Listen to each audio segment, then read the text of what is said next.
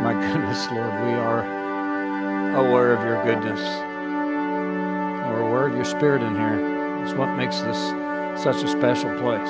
You're, you're here. We've been crying out to you since before the sun came up to remove evil from this place in the name of Jesus and fill in the stead with your spirit. And you always answer it. We're so thankful for that. So now we're here, Lord, in your presence.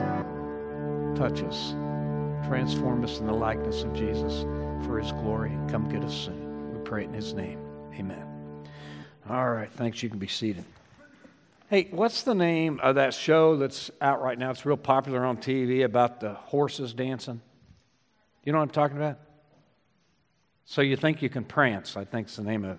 Or Prancing with the Stars, that's the one. No, listen, you know why you never dance with a horse, right? Come on, Ashley, you know this one. Because they got two left feet. Now listen to me. I did read last week that the inventor, the guy that that contraption that goes in the dancer's hair to keep their eye, their hair out of their eyes, he passed away this week. What was his name? It was Bob E. Pins, I think. Look, I'm gonna keep telling him until you start laughing. All right? Do you know how many dancers it takes to change a light bulb? Five, six, seven, eight. Okay, no, I'm done, all right? Last week we talked about the dance of grace, and we had a good time with it because anytime you talk about grace, it's good. I mean, even a bad sermon's great, great when it's about grace. And what we decided last week is there's a rhythm to the dance of grace. It's, it's almost like dancing. And the first step was sin recognition, not sin avoidance, because we can't do that anyway. Sin recognition, which leads us to the second one, which is rediscovering God's nature how he loves us and never turns us away and is full of compassion. And then that moved us to the third step, uh, which was uh, asking him to change our want to so we could maintain. And then the last one, you remember the last one? It's doing it with other people. That's what I want to talk to you about today. I'm going to start with a very familiar passage of Scripture, Matthew chapter 5, verse 38, and, uh, and then we'll, we'll talk about it. Jesus said this He said, You've heard that it was said, eye for an eye and tooth for a tooth. But I tell you, don't resist an evil person. If somebody strikes you on the right cheek, turn him the other also. If someone wants to sue you, take your tunic, let him have your cloak as well. If someone forces you to go one mile, go with him two. Give to the one who asks you, and do not turn away from the one who wants to borrow from you. You've heard that it was said, Love your neighbor and hate your enemy. But I tell you, love your enemies and pray for those who persecute you, that you may be sons of your Father in heaven. Remember that? Isn't that a good text? You know, I was thinking, I, I had no idea where to go with this text. I mean, it's loaded. I mean, there's so much in here. I mean, I could spend all day just talking about eye for an eye and tooth for a tooth thing, which was called the law of lex talionis. And, it was all about justice and fair play. And when Jesus said, by the way, you've heard it said, he meant it. It was Exodus 21, Leviticus 24, Deuteronomy 19. They'd heard this a lot because when it came along, restitution was out of hand. If somebody accidentally killed one of your pigs, you go to our house and kill five of their cows. That's not right. So they'd come to your house and burn down your barn. That'd make you mad, so you go kill their wife. And, and, that would make them mad, so they'd steal your kids. And back and forth, and before you know it, you had a Hatfield McCoy thing going on. So God came along, He said, That's enough. It's life for life, hand for hand, eye for eye, tooth for tooth. In other words, if somebody accidentally kills one of your pigs, you get a pig. That's it. You don't call Keller and Keller or the Hammer or Ken Nunn. You just get a pig. That's it. Could we talk about that in this nation right now? I think so. We're in a country right now. A guy spills a cup of coffee on his lap at McDonald's and sues him for $20 million and sometimes wins. Our, our car insurance rates are so high because every time somebody's in an accident, whether they get hurt or not, somebody's calling you saying, hey, let's sue. I think we could talk about this. We could talk about this turn the other cheek business. I mean, think about that. Everybody in here, uh, well, 90% of us in here are right handed, according to statistics. So that means if I'm going to strike you on your right cheek, I'm going to have to do it backhanded, which in Jesus' day was the worst form of insult. In fact, we still say today a backhanded compliment. Could we talk today about verbal abuse? Oh my goodness. We talk about it here every week. Social media is burning up. People talking to each other like, I can't believe. Christians talking to other Christians like you'd never believe. Now, it's been going on a long time. Lady Astor and Sir Winston uh, Churchill, they, they couldn't stand each other and they were always barbing. Everybody knew it. And one day she bumped into him in a hotel lobby and he was drunk. And she said, Sir Winston, you're drunk. He said, Lady Astor, you're ugly and tomorrow I'll be sober. So that's been going on a long time, okay? But it's out of hand today. And I think we could talk a long time about being followers of Jesus. We should aim higher than this. We should turn the other cheek constantly. We should talk about that, and I think we will someday, real soon. Or we could talk about this whole when somebody forces you to go one mile, go with them two. You've always heard the saying, uh, go, with, go the extra mile. Well, this is where that came from. See, in Jesus' day, there was a law that a Roman soldier could stop anybody at any time and make him carry anything for one mile. That's why Cyrene, Simon of Cyrene, was forced to carry it across that kind of deal. And the Jews hated that law, and they hated the fact the Romans could make them do that. And so they, they played it to the letter. They counted a thousand steps, and when they got to a thousand steps, they dropped their load. And then somebody else had to pick it up, or the soldier had to carry it. Jesus said, Hey, you know what? Let's do something differently. If they make you go one mile, go another one. Give the first mile to Caesar and the second mile to God. Could we talk a lot about that today? In a time where it's pretty hard to go even there one mile, to go two? See what I'm talking about? This text is loaded, a lot in there. But what I wanted to do today was spend some time on the second half of this teaching because we've been talking about the dance of grace, or at least I have. And I, I, you know, the best kind of dancing you can do is to dance with somebody else. And we talked last week, you and I were not meant to receive grace only.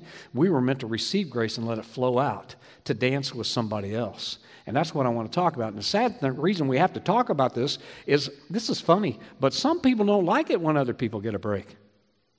Some people actually get upset when somebody else gets to do the dance of grace. We call those kinds of people grace grumblers. And the sad thing is, when you grumble against grace, you're actually grumbling against God because that's God's nature always to be gracious. One of the reasons why this church is so attractive over the years is because this is a very authentic place. We have very few pretenders in here. You know what I mean? We all know we're not perfect. We're starting with the preacher right on out. We're trying harder, but we know we're not there yet. And that's refreshing. We also love this church because Jesus Christ is king in this church. He's got lordship over the entire body of South Union Christian Church. Our eldership is not looking for their own interests. We're all trying to figure out what Christ wants us to do, and then we're going to do it. He's king of the jungle here, and that's powerful. But I was thinking one of the reasons I love this church is we have very few grace grumblers in it. And man, that's so uncommon and so attractive. We love amazing grace in this church. We sing about it, we teach about it, we preach about it, we don't understand it, but my oh my, we accept it and we love it. In fact, grace is what separates Christianity from every other religion. Did you know that?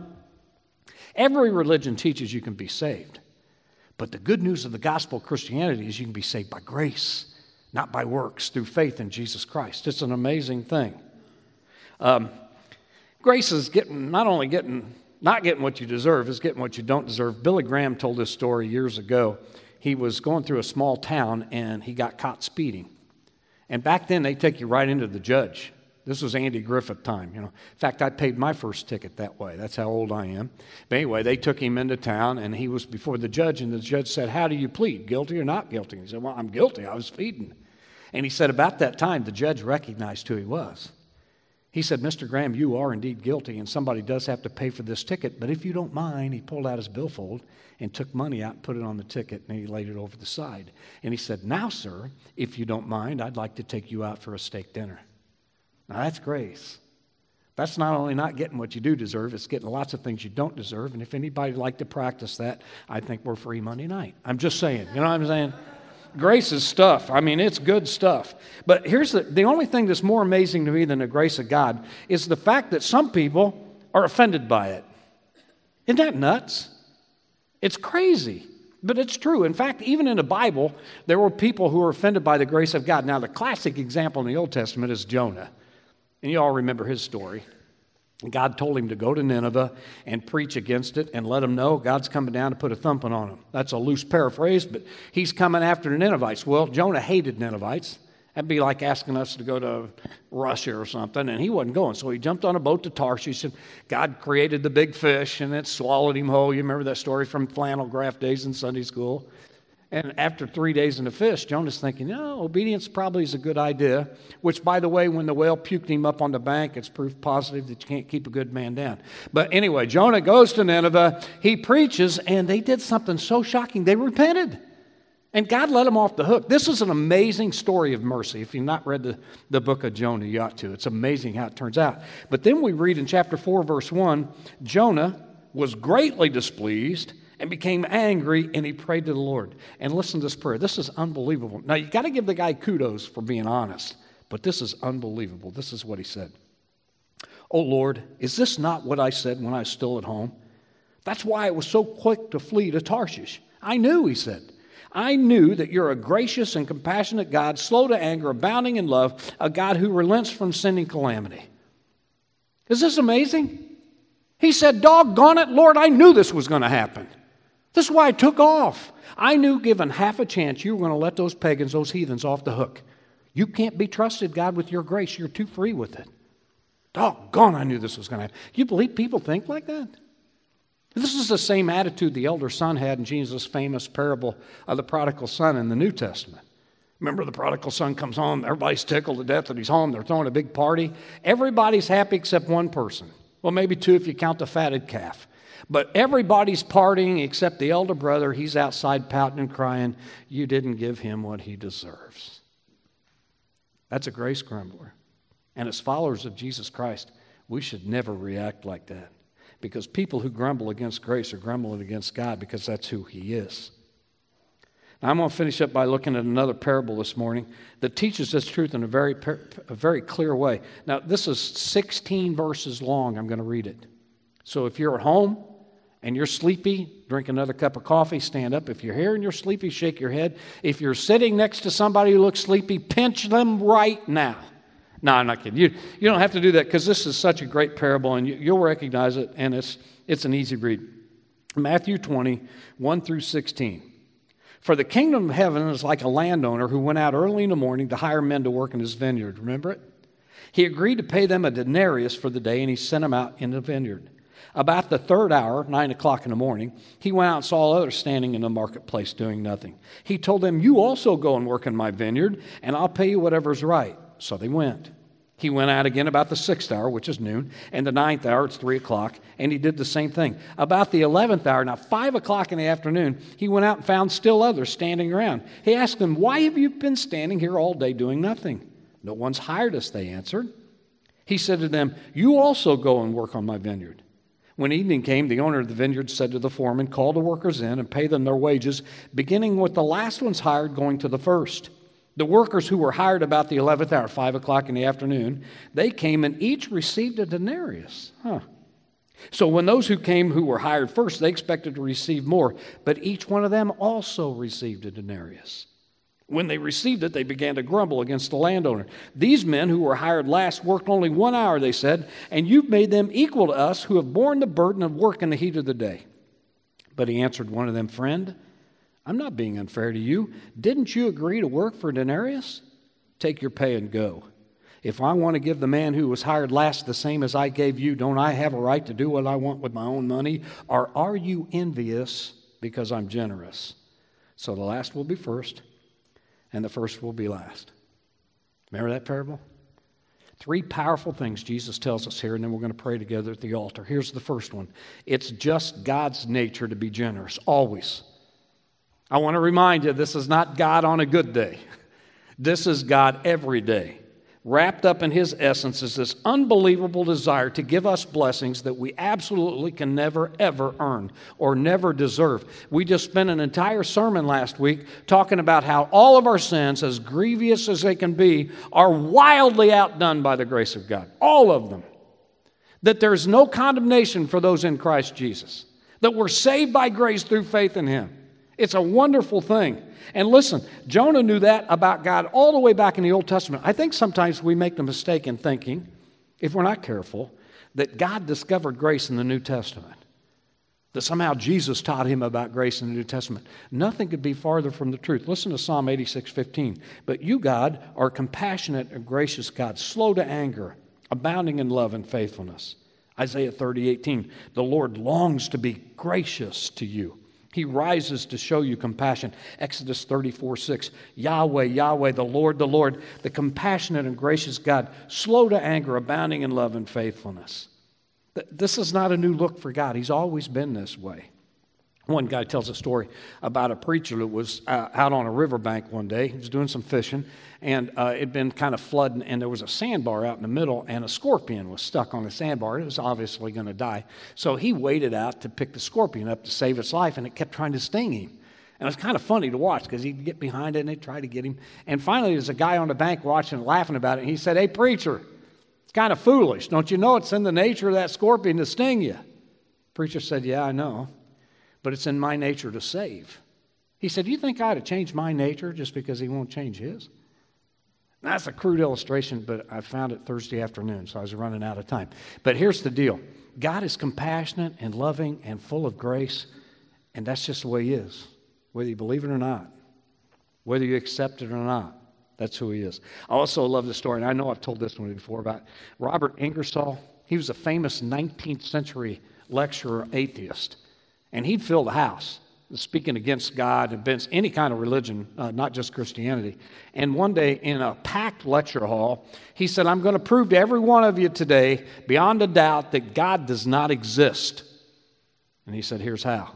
He pointed towards heaven and he said, I dare you, if you exist, to strike me dead in the next five minutes. And everybody gasped. By the way, that's a dangerous thing. Don't try that at home.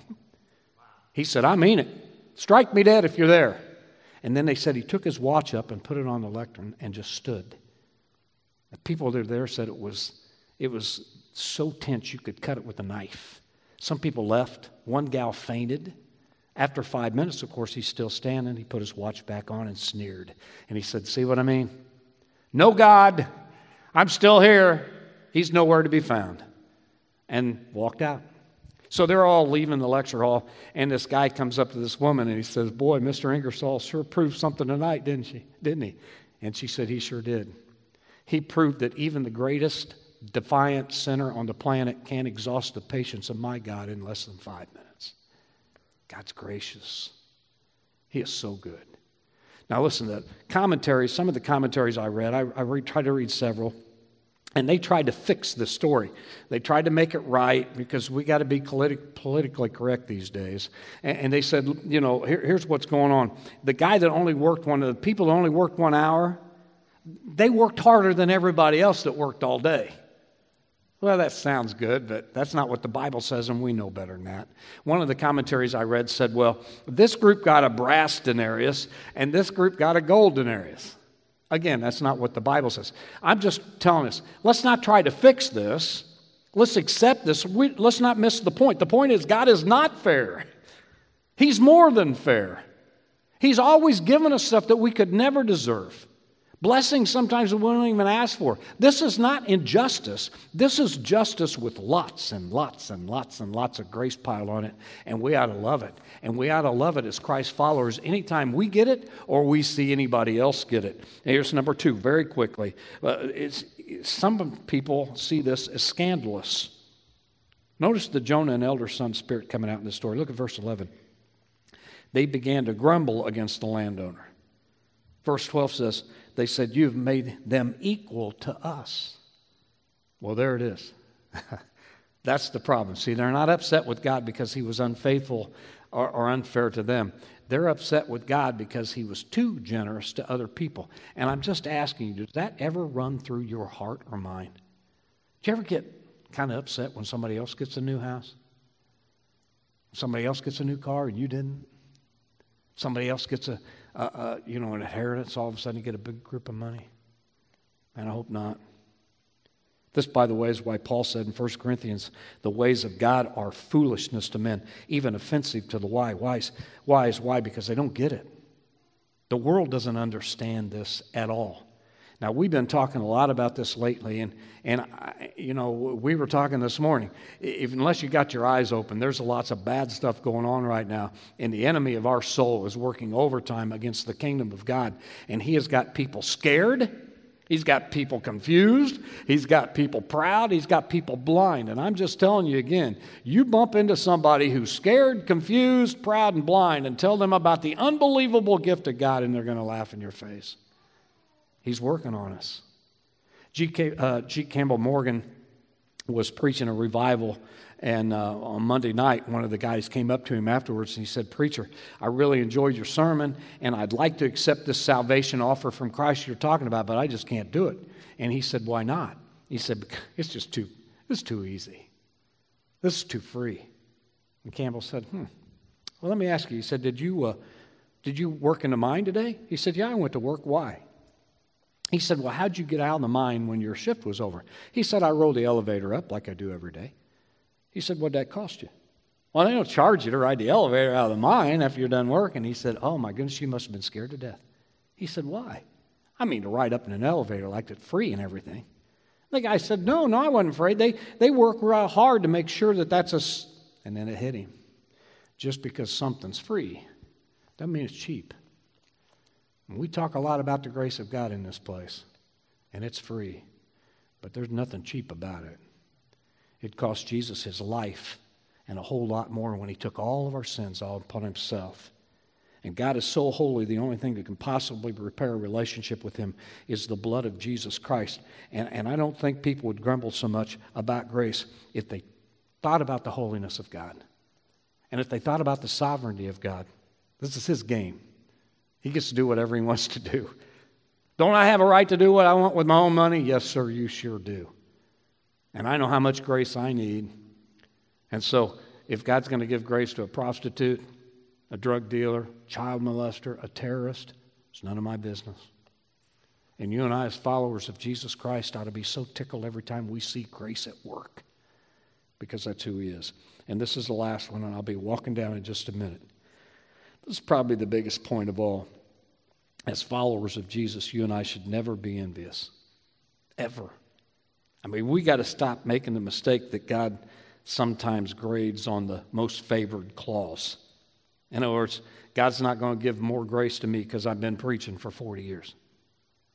He's not going to give more grace to you been, you've been teaching all these years, or, or more, more grace for you for working with, with uh, you know, Jackie or for cleaning the kitchen. That's not the way this thing works. And we all know why it doesn't work because every one of us in here could repeat the famous line from George Whitefield, and you'll remember it when I tell you. George Whitefield's walking down the road with one of his buddies, and they see a drunk staggering out of the bar, and he about falls down in the gutter. And his, his friend says, Oh my goodness, look at that drunk. And Whitefield stops him and says, Friend, there but by the grace of God go I. Yeah. Yeah, we're all, we're all in the same boat here. And the thing's sinking quick. And anytime God reaches down and pulls somebody out of it, we ought to be celebrating.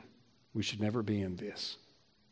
Rich Ashley is the preacher in Texas, and one night him and his wife were um, reading their three year old son, Michael, uh, about Daniel in the lion's den. They wanted him to go to sleep with a Bible lesson every night.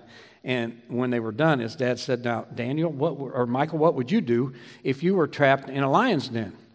And he said, I'd get my guns and I'd shoot those lions. Well, that wasn't quite what they wanted him to learn, so his mom said, Well, that sounds pretty good, Michael, but what if you didn't have your guns? Would you pray to God like Daniel and ask God to protect you from the lion's den? He said, No, I'd pray to God and say, Send me my guns.